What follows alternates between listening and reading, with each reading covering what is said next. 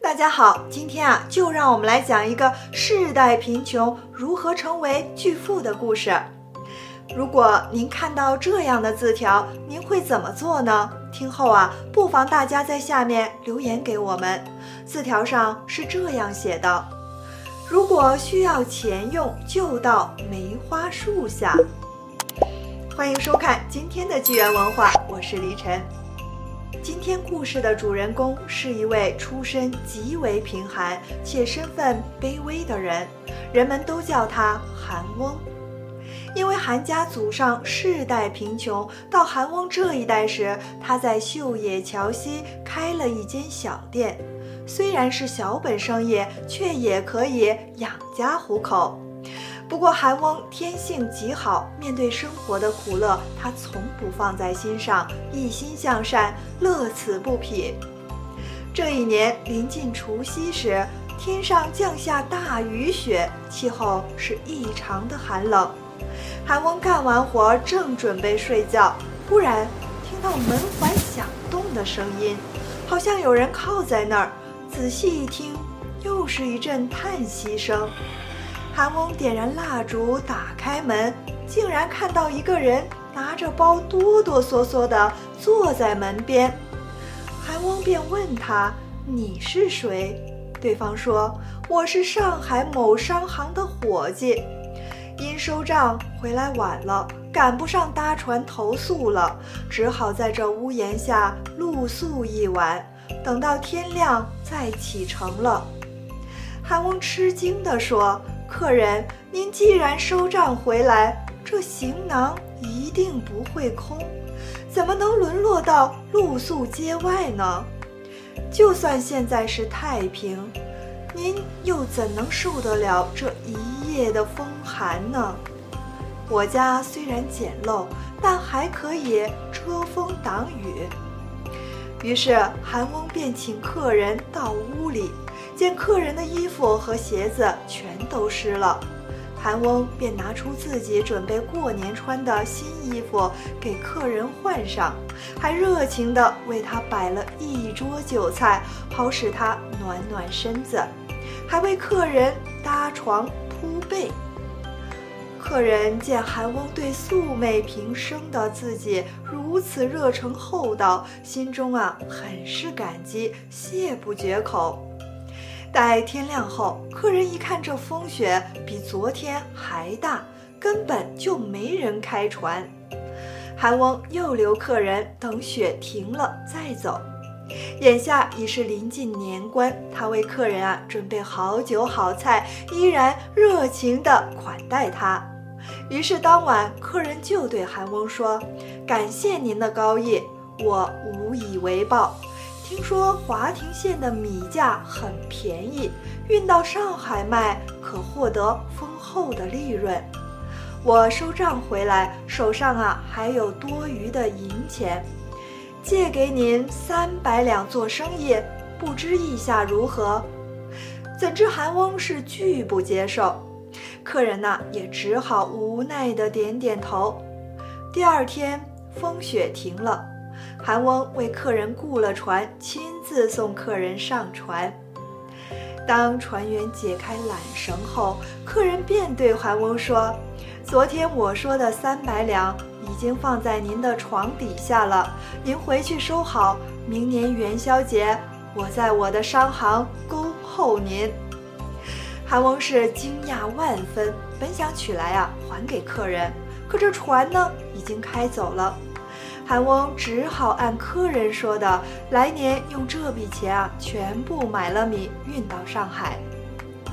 隔年，韩翁找到这家商行，恰好这个客人正从里面出来。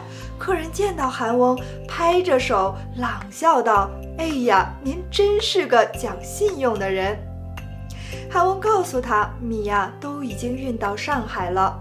客人带着韩翁一起去见行主，告诉行主说：“这就是去年我在华亭县遇到的韩先生，如今呢，他把米运来了。华亭县呢，就是如今上海的松江区。”行主向他致谢道：“我的伙计携带重金露宿街外。”如果不是您相助啊，几乎是险遭不测呢。如今您又如期而至，还是见利不要，您真是啊，当今的古人呐。韩翁十分谦逊，您说不敢当，不敢当。行主下令打开正厅，举办盛宴款待韩翁，如同招待贵宾那样。吃完饭后，行主叫人陪韩翁四处走走，游览上海。等他们回来时，行主已经将韩翁的行李都取出来了，肯留他再多住几日。第二天早上，韩翁把买米的账单交给客人，叮嘱他赶紧取米上岸，他要回华亭县了。客人笑着说：“米的事简单。”早已经安排妥了，您就小住几日，四处看看这上海，不要急着回乡嘛。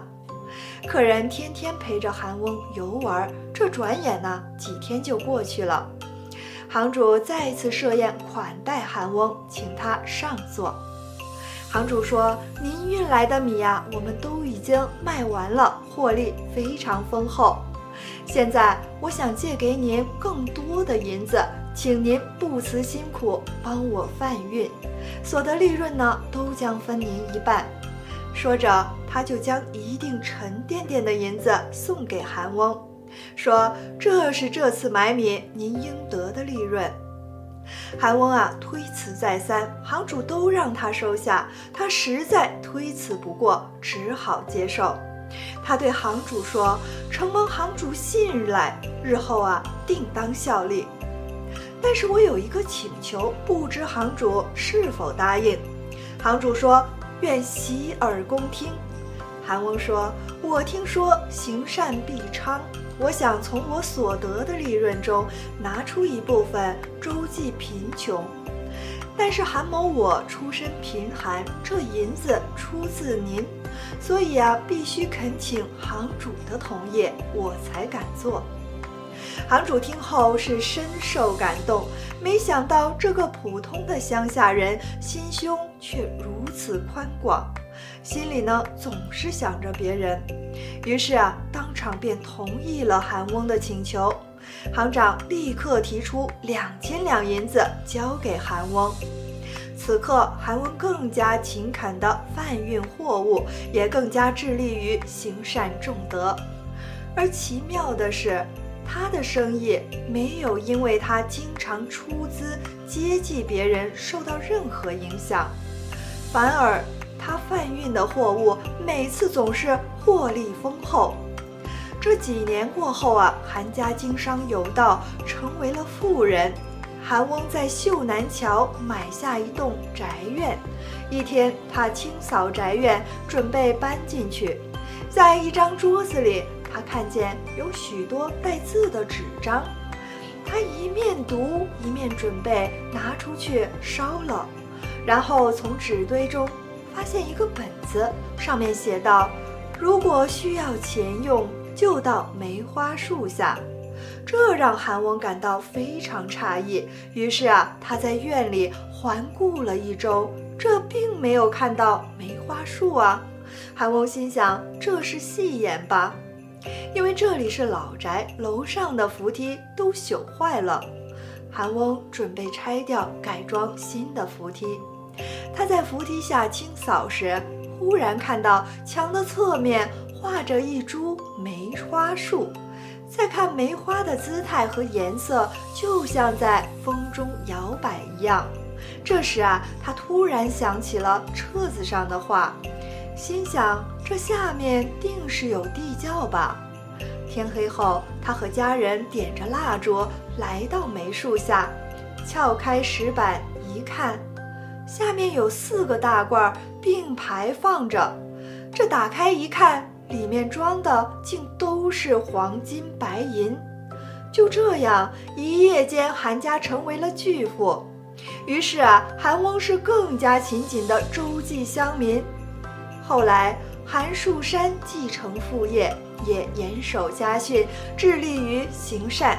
因他乐善好施，乡里人啊都称他为大善人。后来，韩树山的儿子韩洛清中了举人，其余的子孙也多有功名成就。正因为韩家世代重德行善，福报是几代都享用不尽呢。清朝作花主人汪道鼎说：“我游历松江时，详细的听说了韩翁的世界。”韩翁没有读过很多书，但他行事重义、言必有忠，事不作假。他乐善好施，完全出于真诚，没有丝毫的勉强。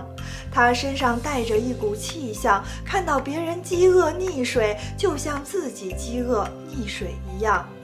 所以，韩翁虽然出身卑微，却能成就巨富。